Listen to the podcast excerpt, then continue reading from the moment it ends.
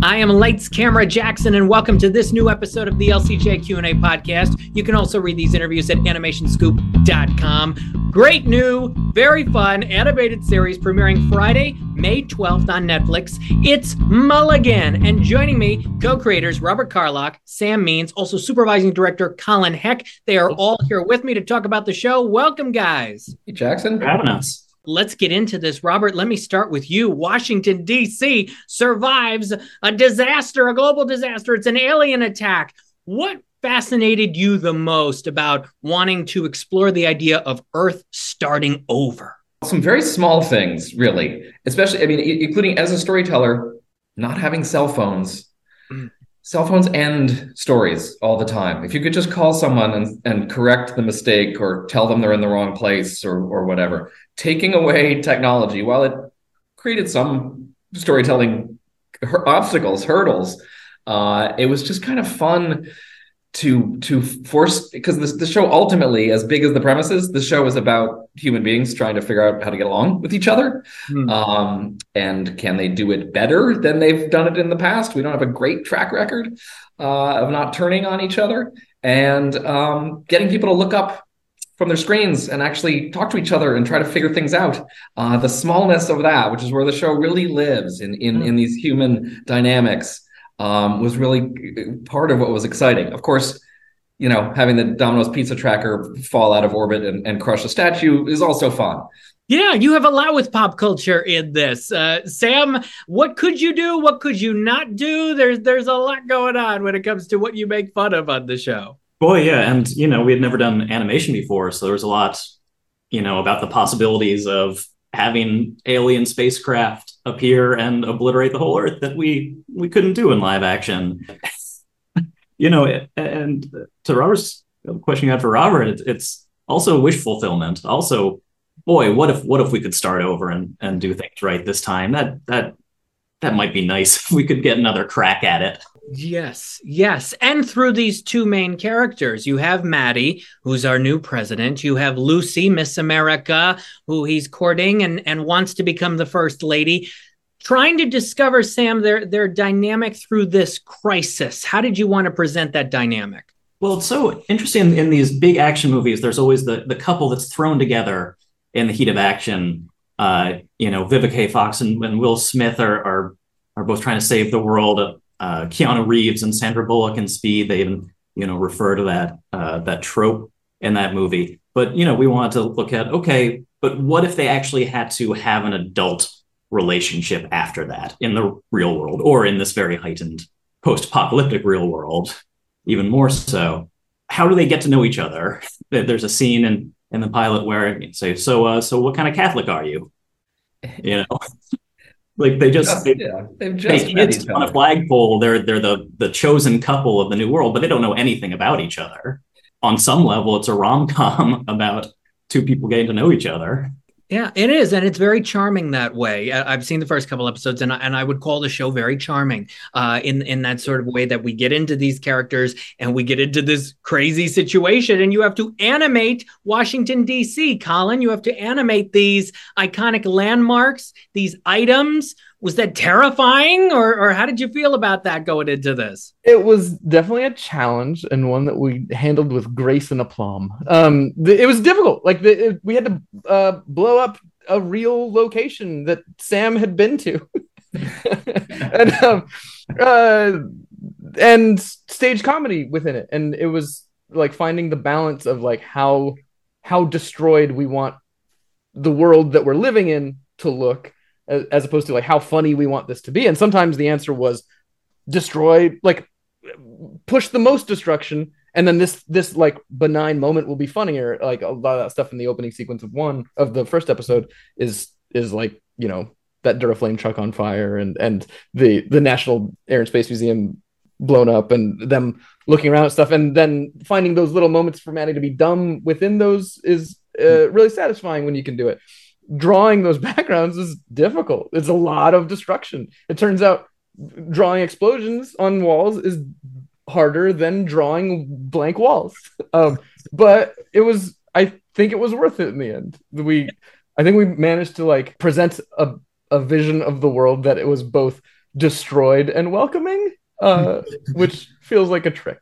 It works. It works. And I also like Robert that uh, it's not l- completely linear storytelling. There are some flashbacks, especially the, these first couple episodes. How important was that to you to give us these surprises and unraveling these story elements? Yeah, well, look, you know, one of the big themes is is this big. Obviously, it's a mulligan, right? It's a do over, and it's for the whole world. It's for Earth and and nature and and everything, but also for the individuals. And so, knowing what uh, people were either running from or, or trying to correct or trying to recapture um, you know, every each each of the characters has a vision of what they want the world to be, but also who they want to be in it. The vice president character, who Dana Carvey voices, kind of wants to go back in time and wants to be the Dick Cheney to to Matty's uh, you know George Bush and, and be the one who's actually in control and and finds himself foiled in surprising ways at, at that. Lucy just has this kind of uh, to start at least a, a beauty pageant uh, view of the world. Like she's been on stages saying she wants to make the world better for a long time. Well, now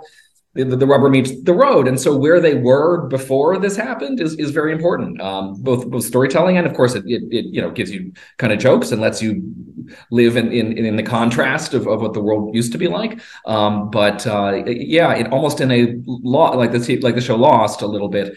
What brought them to where they are um, is is as important as as kind of like the day to day of surviving and, and and everything else. Yeah, and you don't we don't actually see uh, flashbacks uh, in, in these early episodes, but uh, Io's character uh, Jason, we very literally see him become a new person. He finds the uniform of a Marine general and puts it on, and that's who his character is for the rest of the show. That's right. Yes, there are great surprises of of every character and and what happens with them, and I can't wait to see more of it. I've got the Mulligan Trio with me here on the LCJ Q and A podcast. The show premieres Friday, May twelfth on Netflix. Robert, I have to ask you because you were a writer and a producer on Friends and Thirty Rock, co-created Unbreakable Kimmy Schmidt. These legendary live action comedies approaching animation was that uh, daunting? Was that a surprise? What what surprised you about the animation comedy world going into this? Yeah, I mean, I've always been such a fan of animation, the, the, whether it's The Simpsons or, or Rick and Morty or, or a million or, or Looney Tunes. Um, and I was I was reminding these guys when we first were thinking about this, and it was just something that it, Tina and I had been talking about with Sam and with some other writers we work with knowing how much we like to tell jokes and how we like to do little cutaways and flashbacks and thinking that it would be easier in animation. Um, and in some ways it is. You asked what surprised me is, is the, the, I remember early, who was it, Sam? Someone told us, you can draw anything. We're like, yeah, yeah, great, great, great. You have to draw everything. um, so what was often surprising was the stuff that you take for granted, like in live action, like what a chair looks like or what um, confusion combined with sadness looks like on an actor's face you could have very very talented people executing this stuff and something just gets rendered wrong or some subtlety is missing in a, in a face and it's like boy you can't humans get human emotion uh, you, you can't fake it um, so the, the things that were hard uh, were surprising there was a pencil that kept. Do you remember, guys? Remember the pencil? I was gonna bring up that story. Like a pencil. There was a pencil that there was a prop that someone was, and we were gonna be close on it, like someone's writing something, an animated prop, and it just kept coming back wrong. We're like no, three, four times we had to say, like, please just look at a pencil. In our live action shows, we have a prop meeting, and we go down and we look at the props, and there's a pencil, and you know what a pencil looks like. That's a pencil, but when someone's drawing it, there's a it's a whole new thing. Right. Yeah. And and all those nuances and the emotions. The emotions are real and the stakes are high when it comes to this show. Absolutely. Now, you worked on uh, Great News as well. Both you and Robert worked on Great News. I loved Great News. I thought it was a fantastic comedy. What do you think? Uh, how do you think Chuck and Portia would handle delivering the news about what's happened with the world? I I think Chuck would just barrel through. I think Chuck would run. I think he'd be out there. I think Portia would be the one who'd stick by her post. I um, think Portia could run. Two fun characters to have in this world. I'm glad you like that show. I have such a oh gone gone too soon. We should be in season yeah. ten of, of, Great News right now. But I do think Portia could probably run run the new world. Yeah, she could run the world. Chuck would probably be unaware that the camera didn't work anymore. Right? He'd just be sitting. That's what I mean. Yeah, he just oh, he just keep talking a cobweb covered camera. Right. yeah. Uh, John Michael Higgins, Nicole Richie. It was a, a, fantastic show. You're right, God, way too soon. And Colin, you worked as a storyboard artist on the Simpsons movie. Is that true? That's true. Awesome. Uh, yeah, yeah, that's that's amazing. So you dealt with. I mean, talk about there was a big disaster event in that movie with the dome. Do you remember uh, figuring out the dome and and and putting some sequences in that iconic movie together? I remember uh, having to figure out how Homer was going to drive up the dome on a motorcycle and then drive down, like ride down on the falling pieces of glass in a way that defied the concept of terminal velocity. But um, yeah, it was it was fun, and I you're right. There was a lot of parallels between the heightened emotions of the Springfieldians trapped under a dome in the Simpsons movie and a lot of the crowd scenes, like the way the crowd reacted in, in this show. They ultimately survive, and a lot of people don't here. um, but, so there's like an emotional, like sort of an unspoken emotional baggage that we had to deal. Well, we do speak about it at one point, but um, the a lot of the the lessons that I learned on dealing with a like a town ending disaster on the Simpsons movie did come into play here. Nice. They have had a little more money to work with. They did. Simpsons movie.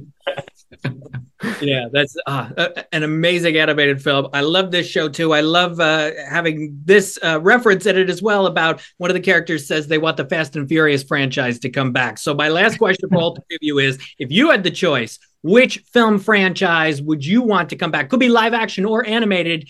If the world was ending, needed to restart, what's the one you would want to get going? Oh boy, franchise that's not currently going because I feel like they're already doing all. I was, I was about to say, you know, if this were like 1997, I'd have so many answers. I was, I was about Star to say, Wars? yeah, Indiana Jones, and and, yeah. and and fix that last one, but now they're doing another one. Uh, they're making up pretty, for that. Yeah. yeah, that's a good one, Jackson. Um, uh, Back to the Future. How how about that? They haven't done more of those. Yeah, yeah, I buy that. Back to the Future. That would be that would be awesome. Yes, yes. we can have consensus on Back to the Future. Back to the Future is it. Well, the future is now when it comes to Mulligan. It's here. It's Friday, May 12th on Netflix. It's a very funny show. Check it out. Robert Carlock, Sam Means, Colin Heck. Thank you so much for being here today on the LCJ Q&A podcast. Thanks, Jackson. Go to animationscoop.com to read the interviews for all these episodes. Go to Podbean, Apple Podcasts, Spotify, and my website. That's lights-camera-jackson.com. Thanks for listening.